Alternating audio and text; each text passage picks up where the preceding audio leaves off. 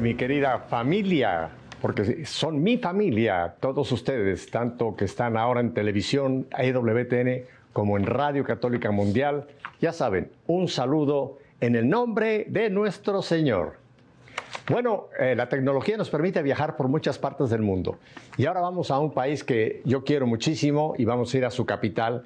El país se llama Colombia y su capital es Bogotá, donde tengo la fortuna de tener por primera vez con nosotros aquí en nuestra fe en vivo a la señorita María Valentina Leal Torres. María, bienvenida a nuestra fe en vivo y Radio Católica Mundial. Pepe, qué alegría estar con ustedes compartiendo. Y tú lo decías, qué bueno sabernos familia y sabernos iglesia. Y me siento muy feliz de estar con ustedes hoy y poder hablar de las maravillas que hace Dios en nuestra vida. María, antes de que hablemos de lo que tú haces, el trabajo que realizas, háblanos un poco de María, porque a la gente le gusta mucho conocer a la persona, un poquito de tu infancia, de tu familia. Yo he oído, he, leído un poco tu historia y me encanta saber cómo desde muy pequeña tú tuviste ya experiencias, pero no lo quiero contar yo, quiero que nos lo cuentes tú. Cuéntanos pues de María Valentina. Primero Valentina, después María Valentina, pero cuéntalo tú.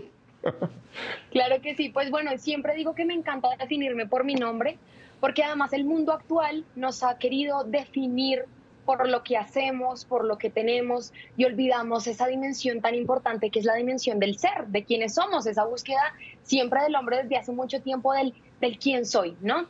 Y he descubierto que el llamado que nosotros tenemos pues está en nuestro nombre y ese quién soy pues lo he definido con mi nombre, me encanta definirme como actualmente María Valentina y como Pepe bien decía, antes era solo Valentina. Mis papás desde el vientre oraron cuando me gestaron literalmente todo ese, ese momento. Yo fui concebida en oración em, y desde ahí quisieron que yo fuera una niña valiente. Y por eso quisieron ponerme Valentina para que se impregnara en mí eso que mi nombre decía, como también aparece en la Biblia, que tu nombre te da una identidad. Y así fue, y así lo sentí desde muy chiquita. Mis papás quisieron impregnar esa valentía y me lo decían. Tú fuiste pensada en amor, con amor y concebida con amor.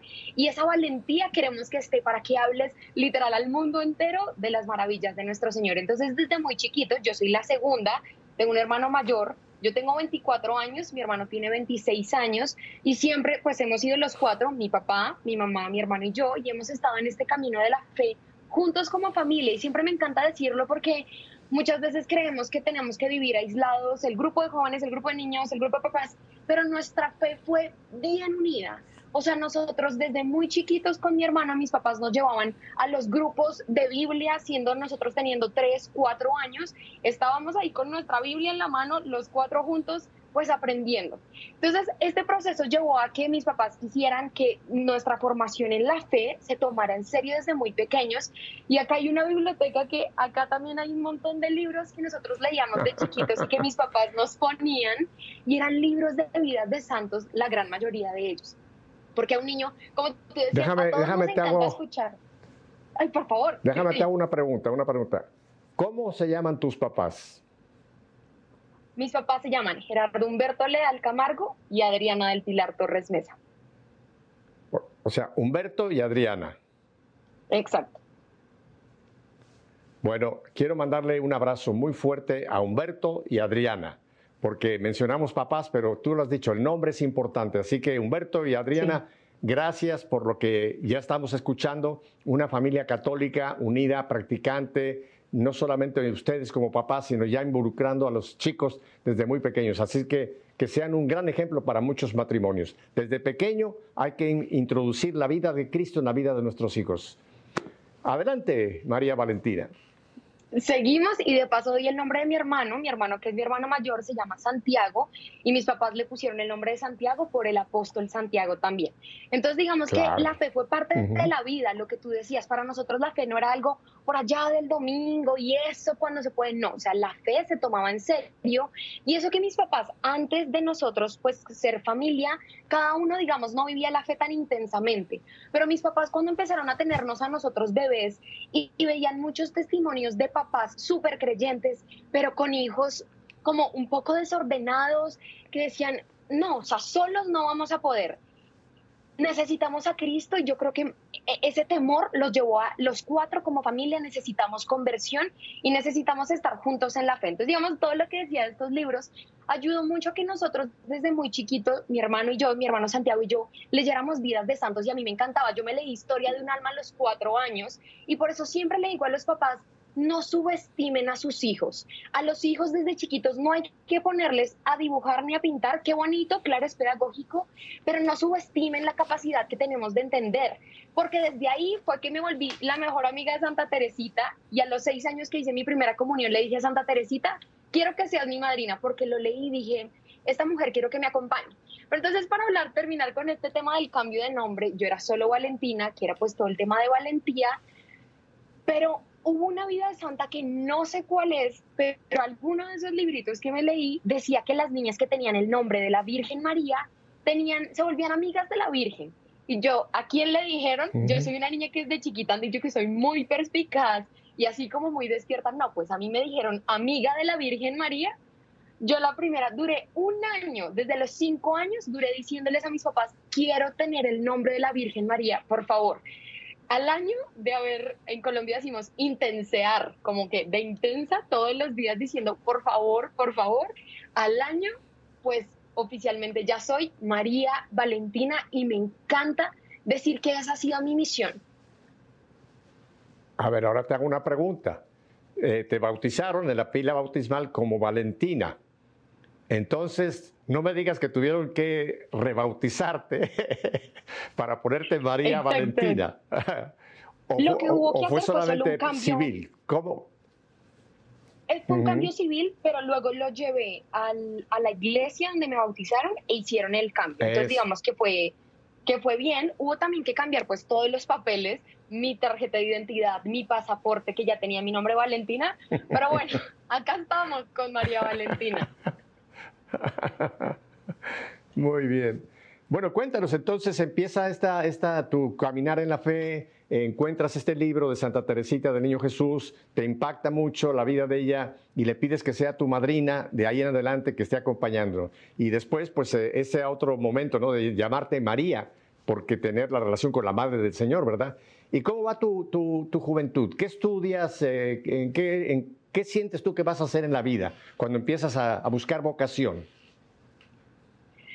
Fray Nelson Medina siempre dice que para una mujer es más complejo definir una profesión porque como a nosotras usualmente por el tema de hiperconexión cerebral, cerebral nos gusta tantas cosas, para mí era muy difícil, me gustaban muchísimas cosas, pero hubo un tema que me impactó y para mí ha sido fundamental tener, digamos, a Fray Nelson como ese guía, escuchando sus predicaciones desde muy chiquitos acá en la casa. Cuando nos alistábamos para el colegio, siempre mis papás ponían en el computador a las 5 de la mañana, todo el mundo, todo el conjunto donde vivimos escuchaba la predicación del día de Fray Nelson, la gracia de Fray Nelson. Y así nos alistábamos, así nos alistábamos para ir al colegio. Entonces digamos que ese tema de ir escuchando a Fray Nelson nutrió desde muy pequeños nuestra vida creyente y también nuestra forma de acercarnos a la iglesia, de sentir que no podemos ser cristianos pasivos, sino tenemos que tener un rol cada vez más fuerte. Ahora, ahora te voy a hacer dos preguntas, pero una que me, me dejaste impactado. ¿Qué es esa interconexión cerebral que hablas de las mujeres? Cuéntanos, ¿cómo, ¿qué se diferencia un cerebro de un hombre a la interconexión que tú mencionas? ¿Qué es que la mujer tiene más neuronas o, tiene más capacidad de, estar a la vez en muchas cosas? ¿Cómo es esa interconexión que me interesó mucho? Pues digamos que lo, que dice la ciencia, y esto para nosotros es fundamental cuando en el mundo tocamos el tema de ideología de género y nos dicen todos somos iguales, pues no somos iguales y Dios ha diseñado un plan perfecto y me encanta citar el libro de Génesis. Génesis 1.27 dice, hombre y mujer los creó a su imagen. En la diferencia es que Dios muestra su imagen. Y el mundo ha querido decir, no, esa imagen borrémosla, esa diferencia no existe, somos iguales. Y no, y me parece hermoso decir que somos diferentes desde la biología, porque la mujer tiene más capacidad de hacer relaciones entre las, digamos, más interconexiones cerebrales. Entonces se conecta más y dicen que por eso estamos hiperconectadas. Entonces, no sé si te ha pasado, pero una mujer se acuerda de lo que pasó hace 20 años y es que tú me hiciste, es que tú me dijiste, y lo que a uno le cuentan se le conecta con más áreas, ¿no? Entonces a mí me cuentan algo y de una vez conecto con esto, con esta historia de esto que me dijeron. Un hombre usualmente tiene el cerebro como más en paralelo, ¿no? Como que hay una meta, usualmente se trazan una meta y ya, se concentran en el objetivo para llegar a la meta. Y a la mujer le importa más que la meta el proceso. Entonces no nos importa lo que va detrás, con quién se habló, qué se dijo, ¿no? Como que hay esas conexiones y por eso la mujer tiene esa sensibilidad que además aporta a la iglesia y tenemos una capacidad de aportar desde otros, desde otras áreas y no lo que quieren ahorita vendernos, ¿no? De que la mujer tiene que hasta en la iglesia hacer lo mismo que el hombre. No, no, no, no, eso, eso es, es, un absurdo. Tú no sé si has leído, es un libro eh, que tiene ya sus años, tú eres muy joven, eh, tuviste el valor de decir tu edad, 24 años, cosa que no muchas mujeres se atreven, pero cuando hay juventud no les importa decir 24. Ya si son, si son, si ya le cambias 40 y pico, ya es diferente. A lo mejor ya no es la misma. Eh, pero hay un libro que a mí me impactó mucho. No es un libro cristiano, pero no tiene absolutamente nada contra el cristianismo, que se llama Los hombres son de Marte, las mujeres son de Venus. No sé si tú lo conoces. Si no lo conoces, te lo recomiendo. Te repito, es un libro interesantísimo porque menciona esto que tú estás eh, eh, presentándonos, ¿no? Cómo somos completamente diferentes. La misma dignidad delante de Dios. No es el hombre más digno, no es la mujer más digna, tenemos la misma dignidad, pero funcionamos diferente. Aunque tenemos eh, cuerpos humanos, pero el cuerpo de una mujer es completamente diferente al cuerpo de un hombre en todos sentidos, biológica, sexual, etcétera, en todos los sentidos, ¿no? Y en la forma de que cómo pensamos, es también muy diferente. Un ejemplo pongo para ilustrar lo mismo que tú estás diciendo. Un hombre tiene un problema y ¿qué hace el hombre? Se mete en su cueva, así dice el libro.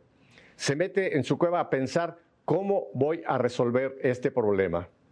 Fíjate que es rarísimo que un hombre llame a otro hombre para pedirle un consejo. El hombre trata generalmente de encontrar, porque ese es su instinto, ¿no? Protector. Entonces se mete en su cueva o sea, parece que se, retracta y está pensando en eso. La mujer tiene un problema y ¿qué quiere hacer? Quiere compartirlo, quiere hablarlo.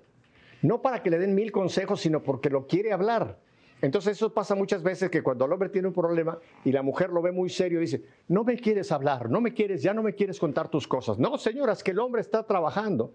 La mujer dice al revés, cuando tiene un problema, quiere contárselo al marido no para que el marido le dé 20 mil respuestas, sino simplemente para que la escuche. La mujer le gusta que se le escuche.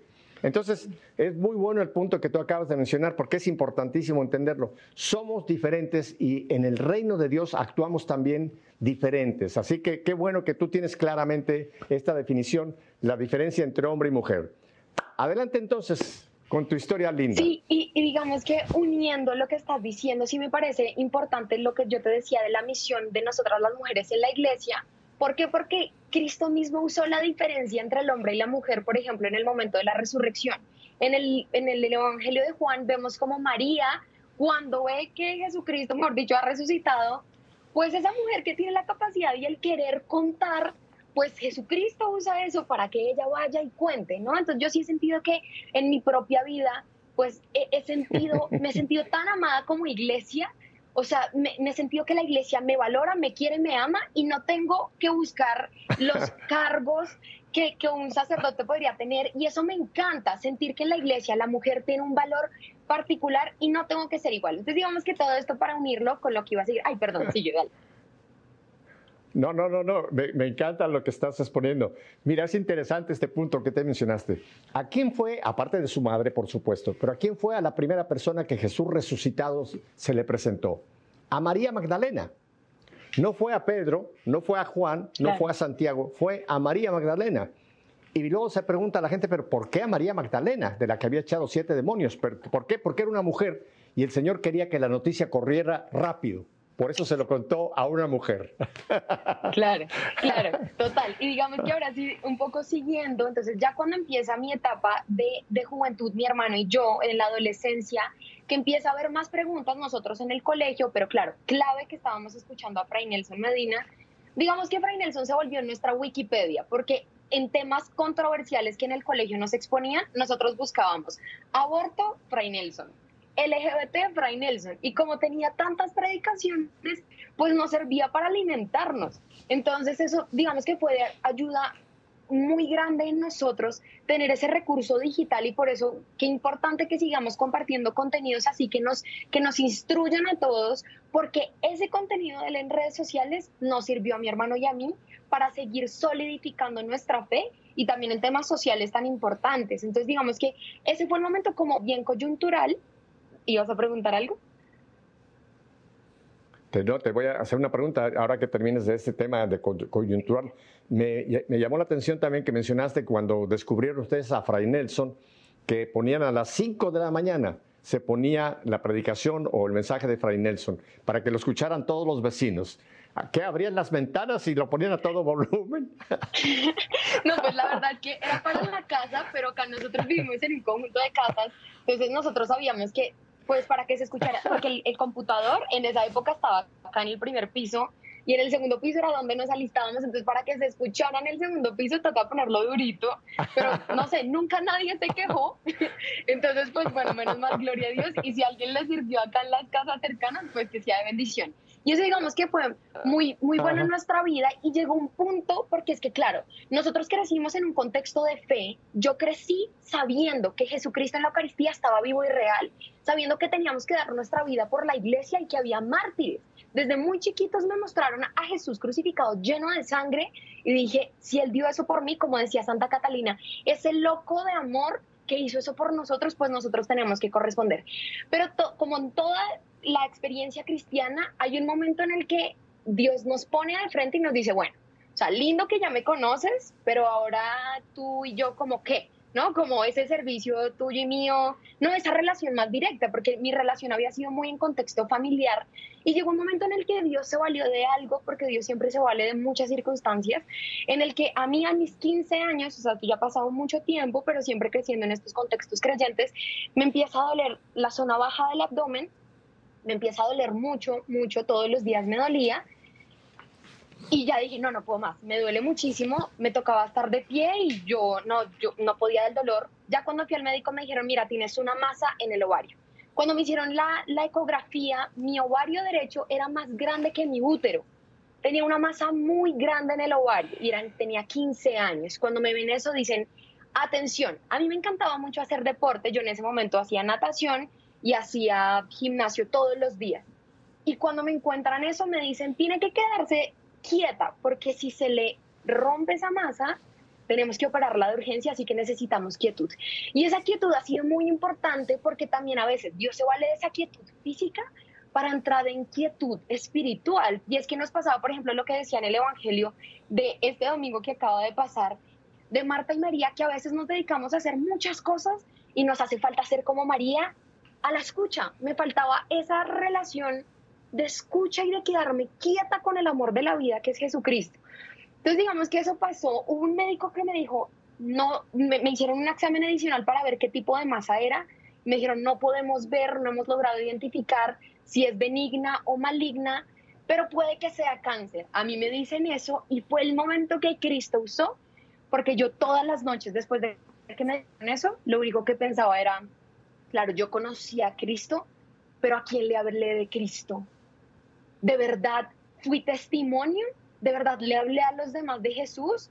Mi vida se había centrado en recibir y recibir y recibir, pero jamás en tener un apostolado serio de proclamar el nombre de Jesús.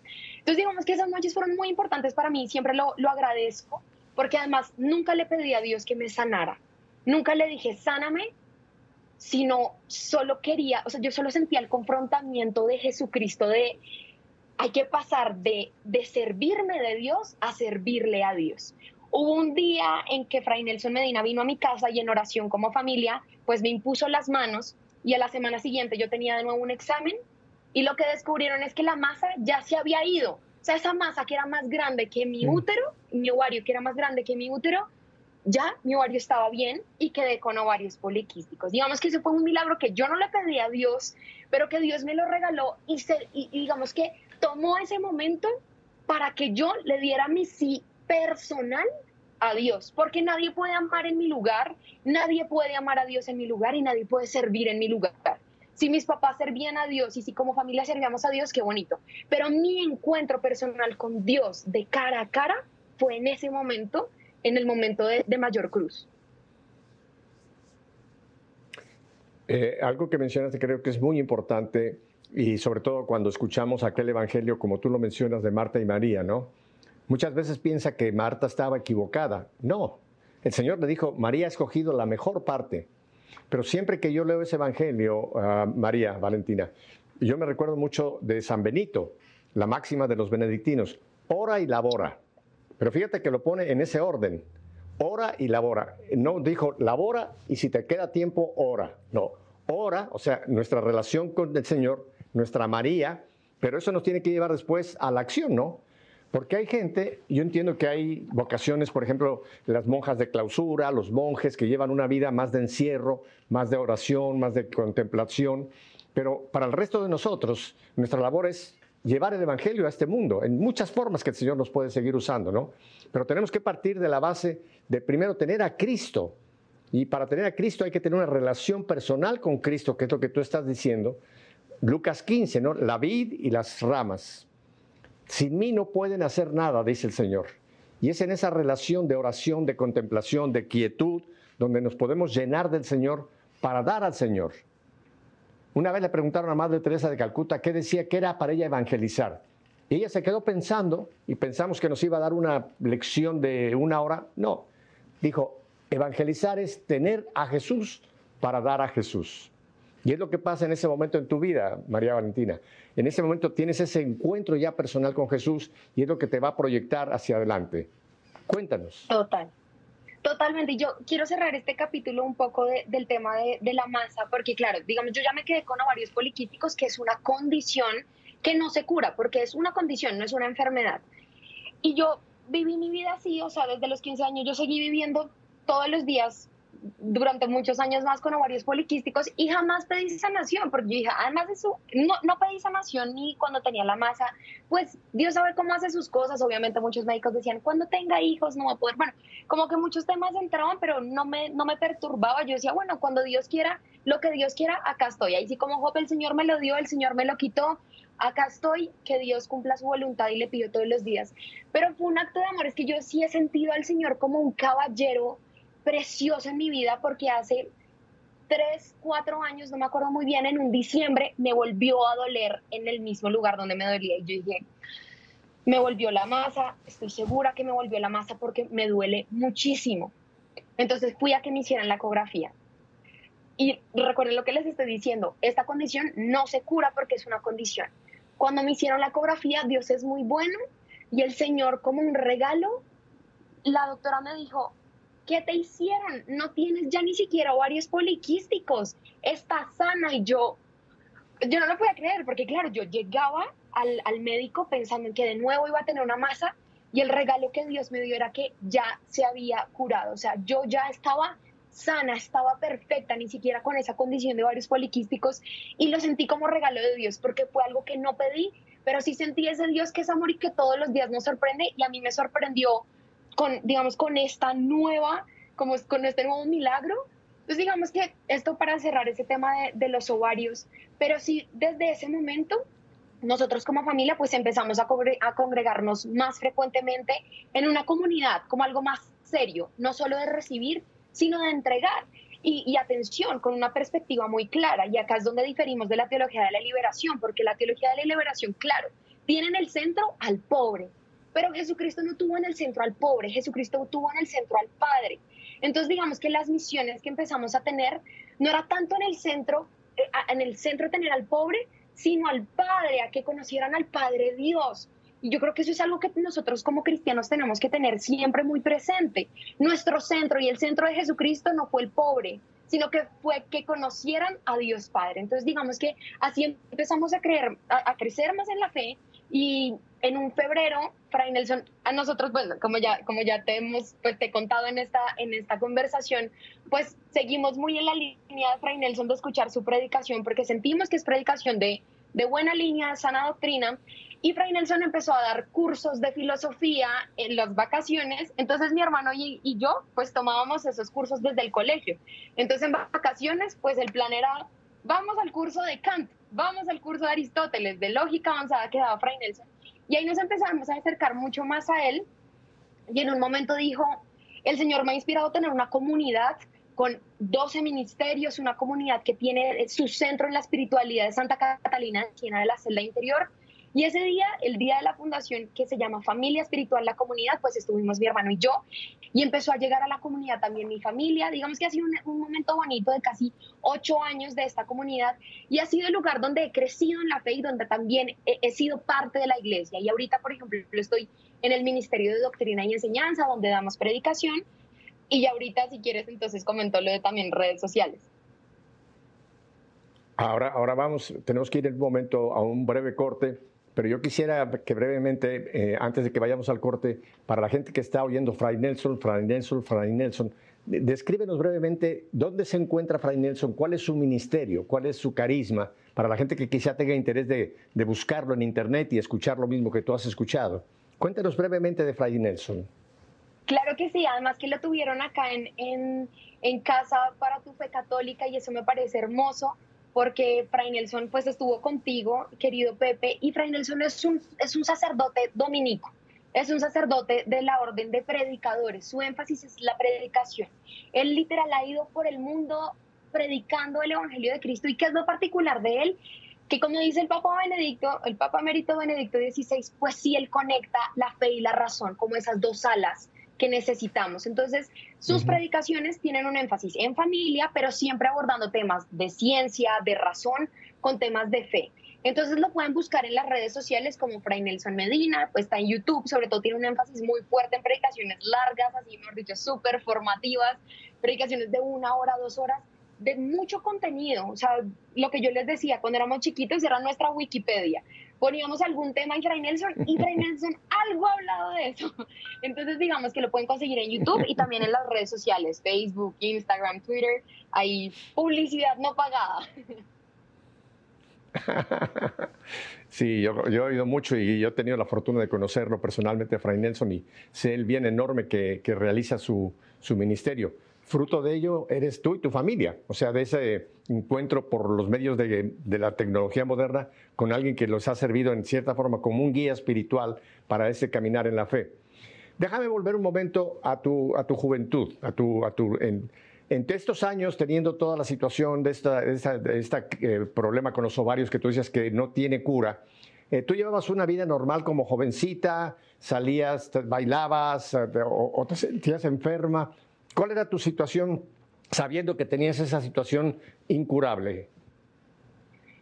Era normal, yo solo a veces sentía dolor, me dijeron que podía usar métodos anticonceptivos para bajar el dolor y yo sé que moralmente si los tomaba pues no era un pecado porque yo no lo hacía con la intención de no tener hijos, pues porque además, o sea, no, no los iba a usar, sino era médicamente, pero yo ni siquiera lo quise hacer porque además sabía que me iba a afectar hormonalmente mi cuerpo.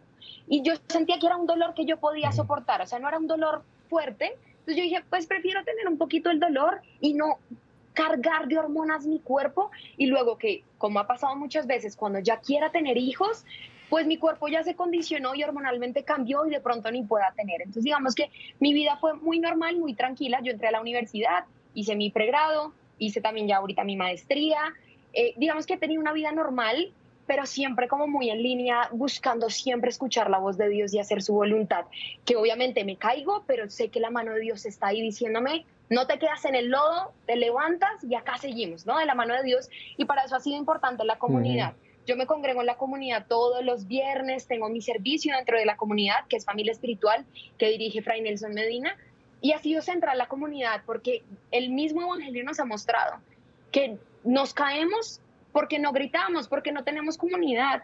Y esa comunidad para mí ha sido clave, o sea, ha sido el lugar donde tanto me, me dicen las cosas buenas, pero también me exhortan. Y me exhortan porque me quieren ver bien y me quieren ver santa. Entonces esas exhortaciones nos hacen falta, ¿no? Y para mí ha sido muy importante esa exhortación también, que en la comunidad me exhortan porque me quieren ver santa.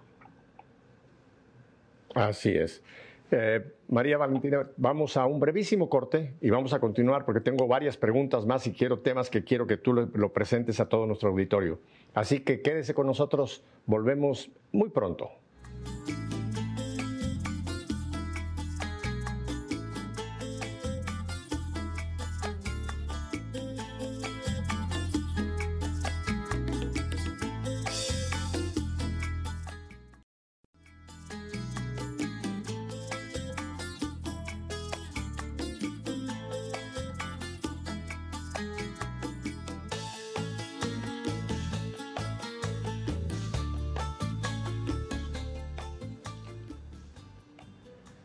María Valentina, estas cortinitas que me ponen de música me ponen a mover.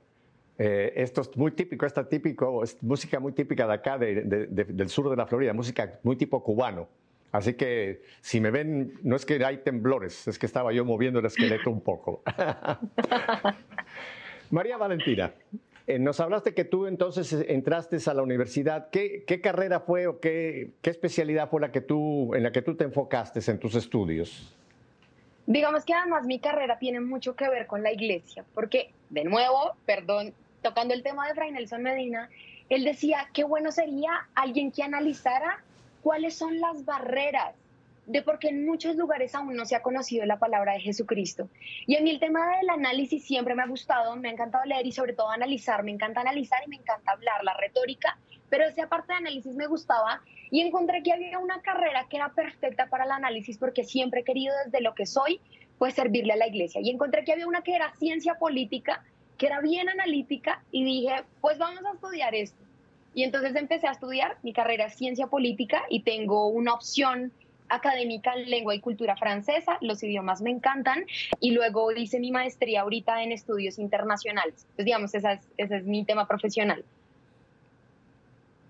Ajá. ¿Y trabajas tú en, en, esa línea? ¿Tienes un trabajo profesional en, la línea de tu carrera?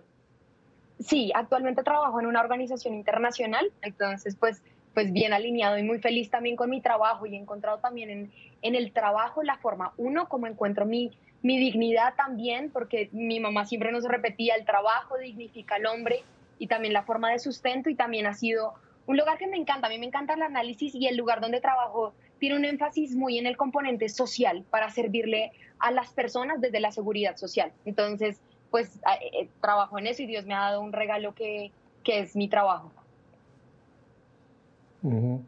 Y ahora que ya, ya hemos llegado a esta etapa que ya tú como adulto, como una mujer ya eh, adulta, estás enfocándote, eh, nos has hablado mucho de la parte espiritual, de la parte religiosa, tu relación con, con, la obra de Fray Nelson, pero ahora, ¿cuál es tu proyección? ¿Cuál es tu carisma que en este momento el Señor te está usando para? Muchas gracias, Pepe, por esta pregunta. Y es que en el 2018, cuando nuestro amado Papa Francisco sacó Gaudete te exultate, que es esa exhortación de alegrados y regocijados. Yo me la leí, además es muy corta, los invito a todos que puedan leerla, es muy cortica, 50 páginas de una escritura muy fácil, no es algo muy, muy sofisticado, pues es muy entendible. En los primeros numerales 6 y 7 habla de la santidad de la puerta de al lado. Y en esa santidad de la puerta de al lado, el Papa Francisco mostraba cómo tenemos que ser y buscar una santidad en lo cotidiano. Y decía, me encanta ver la santidad de la puerta de al lado en las personas, en los papás que salen a trabajar con amor por traer pan a su casa, en las mujeres, en las religiosas que aún siguen sonriendo, esta santidad del cotidiano. ¿Y por qué la puerta de al lado? Porque en la puerta de al lado está un vecino, ¿no? Está la persona de al lado y muchas veces creemos que al lado no hay un santo, sino que los santos fueron hace mil años, dos mil años, con grandes, digamos, temas heroicos, ¿no? Que uno decía, no, mejor dicho, los mártires. Pero ahorita el Papa Francisco nos hacía el llamado a cómo buscar la santidad en el hoy. Hay un autor que se llama Michel Desserteau y tiene un, libro que habla de la fuerza del cotidiano. Y es que muchas veces pensamos que justamente la santidad la conseguimos en momentos extraordinarios, pero él lo que nos va a hablar es que la el cotidiano tiene tanta fuerza que ahí es donde hay que ser santos, porque es que en el hoy, el hoy es lo único que tengo, el día a día es lo que tengo y tengo todos los días.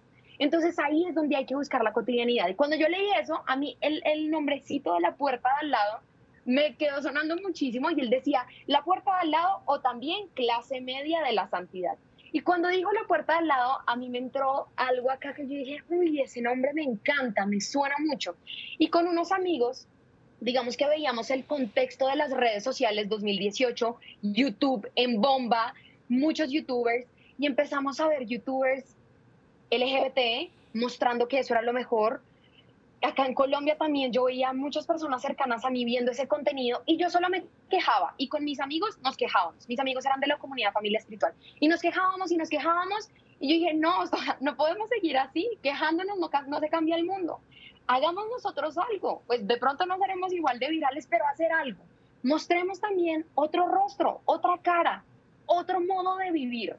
Y dijimos, bueno, ¿y cómo le ponemos a esto que vamos a hacer? Y yo justo me acababa de leer la Gaudete te y dije, pues pongámosle la puerta de al lado porque eso no es sugestivo. ¿Y por qué me gustó lo de la puerta de al lado? Porque yo decía, tenemos que vivir nuestra santidad en el cotidiano, el llamado a la santidad tiene que ser en el hoy, tiene que ser en, el, la fuerza que tiene el día a día, en el vecino que todos los días puede salir a trabajar con amor, e incluso mi propia vida. Yo tengo que todos los días, en el colegio, ¿será que estoy dando mi 100 en el colegio? En la universidad llego temprano, hasta en esos pequeños actos, ahí se tiene que mostrar la santidad. Entonces, digamos que con el grupo de amigos dijimos, dale.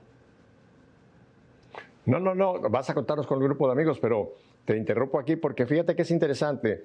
A mí también me ha encantado Gaudete te exultate, he, dado muchas charlas sobre ella, pero es interesante que hubo un santo del siglo pasado, estoy hablando del siglo XX, nosotros los que tenemos, tú eres también del siglo pasado, todos los que tenemos menos de 22 años, más de 22 años somos del siglo pasado, pero bueno, que seguramente tú lo debes eh, conocer, San José María Escribá de Balaguer el fundador del Opus Dei, la famosa obra Opus Dei, él tuvo esta visión también, y es parte de la, de la enseñanza de Opus Dei.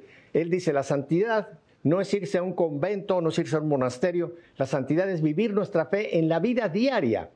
Y él, la, la, máxima de San José María es, santifícate como chofer de taxi, como ama de casa, como pintor, como presidente, como cualquiera que sea tu realidad. Ahí es donde el Señor te quiere santificar y tú que tú hagas de lo ordinario algo extraordinario, viviendo tu santidad en esa realidad. O sea que el Papa Francisco tomó esa clara idea de, San José María y nos la amplió en Gaudete Exultate. Yo la recomiendo a todo católico que lea esta encíclica, no es encíclica, perdón, exhortación apostólica, la santidad en el mundo actual, porque tú nos estás dando la inspiración, hay que ponerla en práctica. Entonces, ¿qué hacen con, esta, idea de, de, Gaudete? ¿Cómo la proyectan en, en los medios, María Valentín? Total, digamos que es que nosotros además nos dimos cuenta, cuando yo la leí dije, este es un llamado claro a cuáles son mis sueños. ¿Será que mi sueño es solo alcanzar este éxito profesional? Mi sueño es tener un doctorado. No sé qué sueños tenemos, pero dentro de nuestros sueños está contemplada la santidad. Esa fue la gran pregunta que a mí me resonó. Y la santidad que se puede conseguir en el día a día y que se tiene que conseguir en el día a día y que se tiene que alcanzar y se tiene que pedir y se construye diariamente. Entonces, digamos que ese sueño, ¿no? Como ese tema de los sueños a mí me quedó mucho, porque además en esa etapa, claro, estaba en la universidad y uno empieza a soñar que si tuviera este cargo, que si llegara esto, y dije, atención, estoy soñando con la santidad. Y claro, cuando veíamos el contexto 2018, redes sociales, el boom de YouTube, lleno de youtubers que también mostraban temas LGBT, lesbianas, gays, y, y yo veía toda esa realidad y yo con muchos amigos ahí en Familia Espiritual, que es la comunidad donde yo sirvo, solo decía, me quejaba, ¿no? Solo nos quejábamos, nos quejábamos y decía que el mundo está terrible, no, el caos. Y llegó un momento donde dijimos, no, pues no más. O sea, más, el mundo no va a cambiar a punta de mis quejas. El mundo cambia cuando intentamos hacer algo. Entonces dijimos, pues creamos un canal de YouTube eh, y dijimos, bueno, ¿cómo le ponemos? Y como a mí me ha resonado el nombre de la puerta de al lado, y no es sugestivo, pues no es un nombre que diga Jesús te ama, conviértete. Entonces dijimos, pues es un nombre en el cual cualquier persona puede entrar. A la puerta al lado, pues es un nombre como diferente y decidimos ponerle así, hicimos covers, poníamos covers católicos en YouTube. Eh, a mí me encanta cantar y además literal la Virgen María me ha acompañado porque cuando era muy chiquita yo tenía nódulos en la garganta, me dijeron que no podía cantar jamás y que no podía hablar porque además, pues como yo era una niña que así como extrovertida y le encantaba hablar y gritar y todo, pero no, no puedes volver, no puedes volver a hablar mucho tiempo porque te puedes quedar sin voz para siempre. Para mí eso fue súper duro y el momento más duro fue cuando yo de chiquita estaba frente a una iglesia, estaba en el momento de la Eucaristía y en ese momento donde tocan el Padre Nuestro cantado y yo no lo podía cantar, había una imagen de la Virgen de Nuestra Señora de la Reconciliación, la miré y le dije, María, préstame tu voz para cantarle a tu hijo. No me y como yo era bien chiquita, pues dije, no le pido a Jesús que me dé su voz porque luego quedo con una voz muy gruesa y no. Entonces mejor se la pido a la Virgen María para que me regale su dulce voz para cantar. Y entonces digamos que también pues el Señor me sanó y pues puedo cantar y he puesto digamos mi servicio y así empezó el canal de la puerta del lado. Pero ese canal quedó un poco como en stand-by y nos metimos en el tema de Instagram y ahí es donde ahorita pues pues ponemos contenido y cuál es, digamos, como ese nicho, ¿no? Como que yo digo, bueno, ¿y cuál, cuál es mi tema principal? Lo que queremos hacer en Instagram, en la puerta al lado, que digamos lo, manejo yo, pero mis papás también sirven en ese canal, ahí en la puerta al lado quiero que las personas que son católicas se formen en su fe. O sea, que no seamos católicos tibios de cada ocho días, por allá lo que escuché, sino un católico formado, un católico que además se ha formado por amor, no porque me toca ni por miedo al castigo ni por no irme al infierno, sino un católico que diga, quiero tener un encuentro real con Jesucristo y quiero conocerlo. Y como decía San Agustín, cuando lo conozca más lo quiero amar y cuando más lo amo, más lo quiero conocer. Entonces digamos que ese es el contenido que ponemos ahí en la puerta al lado, como contenido un poco que nos haga pensar esas preguntas. Y siempre pienso que muchas veces decimos que el amor es la respuesta. Pero el amor es la pregunta y las preguntas de Cristo, la palabra de Dios, tienen un componente que nos ayuda a nosotros a ver nuestra propia vida y busco también eso, que la gente se pregunte muchas cosas, ¿no? Que no asumamos la fe y no vivamos nuestra fe como de pasajero, sino que de verdad nos centremos en este tema de fe. Y mis papás todos los días a las 5 de la mañana, hora de Colombia, se levantan y hacen un en vivo rezando el rosario. En todos los días, imagínate. Entonces digamos que ha sido también un espacio bien bonito. Tenemos también temas bíblicos porque pues dije, yo, eh, como que el Señor me regaló un toque de amor hacia la palabra de Dios. Entonces empecé a estudiar materias de ciencias bíblicas en una universidad católica de acá de Colombia, donde he aprendido y me devoro la palabra de Dios y quiero compartirle a las personas eso, que puedan tener un encuentro con ese Dios que se ha hecho palabra. Entonces digamos que ese es el contenido que tenemos en Instagram, es la puerta de al lado, arroba lplcol, y un poco eso es lo que, lo que hacemos. Te tengo algunas preguntas. Eh, tú ya has visto mis programas por mucho tiempo, tú sabes que soy muy preguntón. Oye, ¿por qué escogieron las 5 de la mañana y no las 6 de la mañana? Digamos que esa es una pregunta muy especial porque entonces acá la Eucaristía es a las 7 de la mañana. Entonces mis papás se levantan a las 4 y media ah. para alistarse, hacen el rosario a las 5 de la mañana, el rosario se acaba a las 6 a las seis hacen laudes y leen las lecturas de la Eucaristía para llegar a las 7 de la mañana listos y preparados, ya con todo, todo hecho en la mañana. Ahora entiendo por qué las 5 de la mañana y no las 6 o las 7, pero ya queda clarísimo. La otra pregunta, tú eres una chica joven, se te ve una chica muy extrovertida, muy alegre. Eh, cuéntame tus relaciones amistosas. ¿Tienes amigas, amigos? Eh, ¿Tienes novio o, no están tus planes? Cuéntame un poco de esa parte de tu vida, la vida personal de María Valentina. Digamos que la vida personal también es muy hermosa porque durante la pandemia obviamente todo se cierra, pero fue un momento donde yo sentí que el Señor quería trabajar en mí, porque muchas veces nosotros llegamos heridos a las relaciones y pues fallamos y nos herimos y herimos a la otra persona porque estamos buscando llenar heridas. Y sí, muchas veces yo me di cuenta que en relaciones pasadas que yo había tenido, yo estaba llenando heridas que las conocía pero no las identificaba. Y entonces durante el tiempo de pandemia, sí siento que fue como un, centrar mi mirada en Cristo y en, en, que Cristo uniera mi herida a su herida para resucitarla, que al, al tercer día resucitara. Entonces digamos que sí fue un espacio muy bonito donde tuve un acercamiento más profundo a Jesús en la pandemia, fue un, un tiempo hermoso, donde pues había también quietud externa y me empecé a formar mucho más en el tema de la fe, en el tema de la Biblia y en el tema también de mis propias heridas y de sanación interior y la teología del cuerpo. Que la teología del cuerpo también para mí es un tema central, el tema de castidad. Desde muy chiquita y encontré este anillo hace como un mes, que fue un anillo que como a los 7, 8 años hice mi promesa de castidad ante Dios. Le dije a Dios que el amor verdadero espera y lo encontré hace poquito y desde muy chiquita se lo había prometido a Dios. Pero en pandemia empecé a formarme más en teología del cuerpo y a conocer uno, cuál es mi identidad, a qué estoy llamada y también una relación a qué está llamada. Y en ese mismo momento, pues yo tengo una, digamos, una experiencia pro vida, desde muy chiquitos también salíamos a marchas pro vida como familia, pero en la pandemia decidí crear dentro de este canal que era el de la puerta al lado, una tienda pro vida, que es una tienda que con lo que se gana se ayuda a mamás que iban a abortar por motivos económicos y las rescatamos y les dijimos, no, acá les vamos a dar oportunidad. Una mujer no necesita un aborto, sino necesita un apoyo. Entonces, digamos que en ese tema Provida, una vez hicieron un, un, como un almuerzo con gente Provida durante, ya cuando se, estaba, se podía salir en la pandemia, y ahí fue que conocí a mi novio, porque él también está en una causa Provida. Entonces, ese tema Provida nos unió Y ha sido muy bonito donde, pues, una etapa de conocimiento y de ver que estábamos en lo mismo, porque muchas veces dice las personas cuando empiezan a tener una relación, uno empieza a dejar los innegociables a un lado, ¿no? Lo que yo decía de, voy a estar con alguien de Dios, pero luego encuentro a alguien con, que no es de Dios o que no está firme en la fe y usualmente dejamos pasar eso como por una, como una falta de amor que me agarro a lo que sea. Entonces digamos que fue muy bonito que lo que ya decía, Dios fue preparando mi corazón. Justo yo además terminé esa preparación del corazón con una novena San José y en el día que terminé la novena San José fue que encontré pues a Felipe, que es mi novio, y fue muy hermoso porque además era un hombre que también quiere eso, quiere crecer en Dios y me motiva a contemplar a Dios.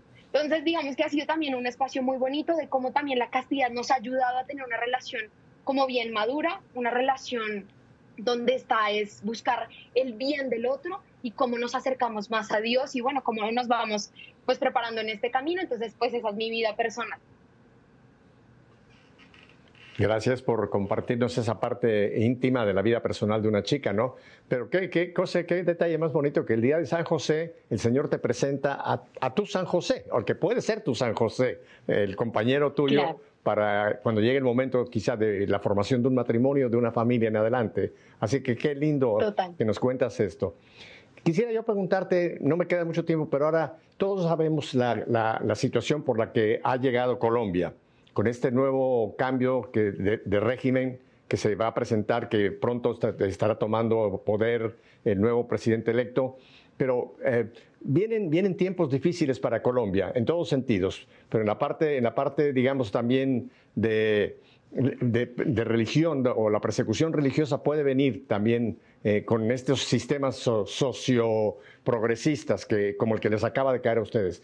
¿Cómo ves tú a la, juventud de Colombia? ¿Qué está, ¿Cómo va a estar respondiendo la juventud de Colombia a este nuevo reto que se les presenta con este nuevo régimen que pronto tomará el poder en Colombia, María Valentina?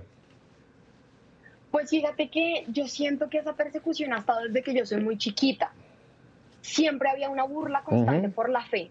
Cuando yo estaba en el colegio siempre se reían por el tema de la fe y siempre me hacían como burla de que, como eso que se llamaba como amigo secreto, de ay, a ti que te vamos a regalar una Biblia para que te la leas. Desde muy chiquita siempre me hacían mucha burla. Entonces yo creo que esa, esa constante persecución no cambia, digamos, dependiendo del régimen. Claro, digamos, en Cuba se ha manifestado y, se vio claramente, ahorita también en Nicaragua, pues mucho tema, el tema político sí, sí repercute en el tema religioso, em, pero yo sí creo que desde, desde la interioridad de cada uno tiene que verse pues la, la radicalidad con la que queremos asumir nuestra fe. Desde muy chiquita y desde muy chiquito yo veo a muchos niños ahorita actualmente que también se les burlan en la comunidad de familia espiritual, pues hay niños desde muy chiquitos hasta personas muy mayores y ellos también siempre me cuentan eso, siempre me cuentan, se me burlan niñas de 8 años, mis amigas se burlan, llevan su pañuelo verde, ¿cómo defiendo mi fe? Entonces yo creo que desde la casa necesitamos seguir formando a nuestros niños como formaban a los niños judíos y como los siguen formando. Tú no tienes que ser igual a los demás. Tú eres diferente porque eres escogido, eres del pueblo escogido. Así le decían a los judíos y así nosotros tenemos que también, los papás, decírselo a los hijos. Tú no tienes que pensar igual a los demás. Tú no tienes que ser igual a los demás y yo creo que es clave que desde los papás haya esa formación y esa autoridad también de que ellos mismos también se formen en la fe, se formen en los valores pro vida, en los valores cristianos y que eso mismo lo vayan viviendo sus hijos como parte de la vida. Entonces yo sí creo que esto es una constante desde hace mucho tiempo, no solo en Colombia, sino en varios países, el tema de la persecución religiosa desde los colegios y sí creo que es importante pues que sigamos, sigamos creciendo en la fe, que nada nos detenga y que nada nos, nos paralice porque Cristo mismo nos dice, no tengan miedo. Así que yo acá estoy sin miedo y con toda. Eh, mi programa no es un programa político, pero es un programa, eh, en cierta forma, para alertar a la gente de lo que puede venir. Estos regímenes, eh, María Valentina, y tú lo debes saber muy bien, que se han implantado prácticamente en toda América, en España está en este momento un gobierno socialista, se llaman socialistas progres, pero en realidad lo que está es, es el mismo el mismo comunismo con una nueva piel, es el mismo lobo con otra piel de oveja. Y tú sabes perfectamente que el comunismo es anticristiano, antirreligión. Es, es parte de su, de, su, de su estrategia, tratar de ir minando todo lo que tenga que ver, especialmente el catolicismo, pero todo lo que tenga que ver con religiones. Y es donde Colombia tiene que estar muy alerta, porque aunque les presenten ahora planes sociales, planes de progreso, planes de que los pobres van a dejar de ser pobres, todos esos eh, cantos de sirena, dentro de todo esto viene, viene un sistema que es realmente el socialismo, perdón, el comunismo, ahora llamado socialismo. O sea, yo creo que Colombia tiene que estar muy, muy fuerte en su fe, porque nosotros los cristianos somos lo único que vamos a poder ser la fortaleza, estar sobre la roca, porque la tormenta viene. La tormenta viene y, en México lo estamos viendo, lo estamos viendo en Argentina, lo estamos viendo en Perú, lo estamos viendo en Bolivia, lo estamos, creo que se salva, por ahora se salva Ecuador y Uruguay. Pero fuera de esto, María, la situación está muy tensa para nuestra América, así que hay que estar firmes en la fe. Eh, a, la juventud de ahora de todo el mundo que nos está viendo, porque nos ven por todas partes, María Valentina, ¿cuál sería tu mensaje en tres minutos para los jóvenes como tú que nos están viendo en este día? Yo creo que mi mensaje y con el contexto de sínodo que estamos viviendo es que más allá de tener nosotros como iglesia nuevos discursos, tenemos que volver la mirada a nuestro, centro que es Jesucristo Eucaristía. Entonces los invito a todos los jóvenes a que de verdad tengamos un encuentro real con Jesús y eso solo se da con la presencia, eso solo se da de rodillas ante el Santísimo. Ahí es donde nuestra iglesia va a ser revolucionaria, de cara y de pie y arrodillados ante Jesús Eucaristía. Y ese sería pues mi mensaje, que volvamos a la adoración eucarística, que no perdamos nuestro foco, es que nuestro centro es Jesucristo, no es nada más. Nuestro centro, nuestro centro de la fe tiene que estar ahí, así que los invito a que teniendo su centro ahí, nos formemos. Tenemos, como dice la palabra de Dios, dar razón de nuestra esperanza. Formémonos, busquemos páginas donde, así como estos testimonios que tú nos das, que tú siempre nos has compartido, Pepe, que busquemos siempre la formación en castidad, en la fe, en la palabra de Dios, pero no para desprestigiar a otros ni para ver cómo lanzo una cachetada con un, ahí sí dicen, como un bibliazo de un lado a otro, no, sino para conocer al Dios que se hizo hombre y se quedó entre nosotros, como en la Eucaristía. Entonces sería mi mensaje, no tengamos miedo, y como lo han dicho muchos papas, no tengamos miedo de seguir a Jesucristo, porque no vale la pena, sino vale la vida completa. Y te quiere Jesús libre, feliz y pleno. Y hay otro mensaje en todo el contexto de lo que nos has platicado, es la importancia de la familia. La familia es la célula básica de la sociedad y de la iglesia. No pensemos que los hijos los tenemos que mandar a la parroquia o a un colegio o al catecismo. Eso es complementario. La fe se tiene que sembrar en casa, como lo hicieron tus padres contigo y con tu hermano, María Valentina. Esa es la iglesia doméstica, esa es la primera escuela.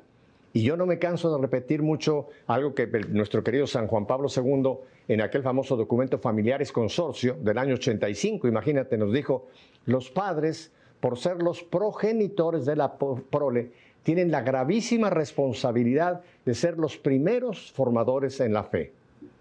Lo que no se, lo que no se lleva a casa, voy a usar una palabra muy castiza, lo que no se mama en casa, no esperemos que nos lo den por afuera.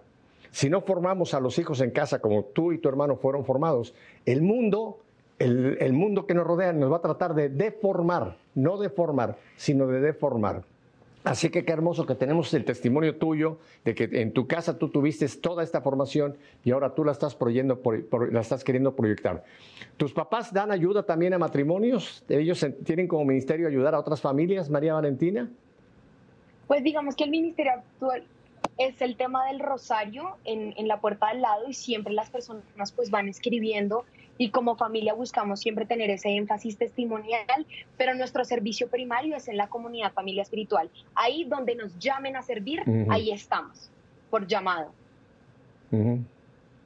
Ahora, hay mucha gente que quizá quiere hacer contacto contigo. ¿Dónde, dónde, dónde jóvenes o no jóvenes pueden, pueden contactarlos para quizá hacerte alguna pregunta, algún comentario? Cuéntanos, ¿dónde se, te puede contactar?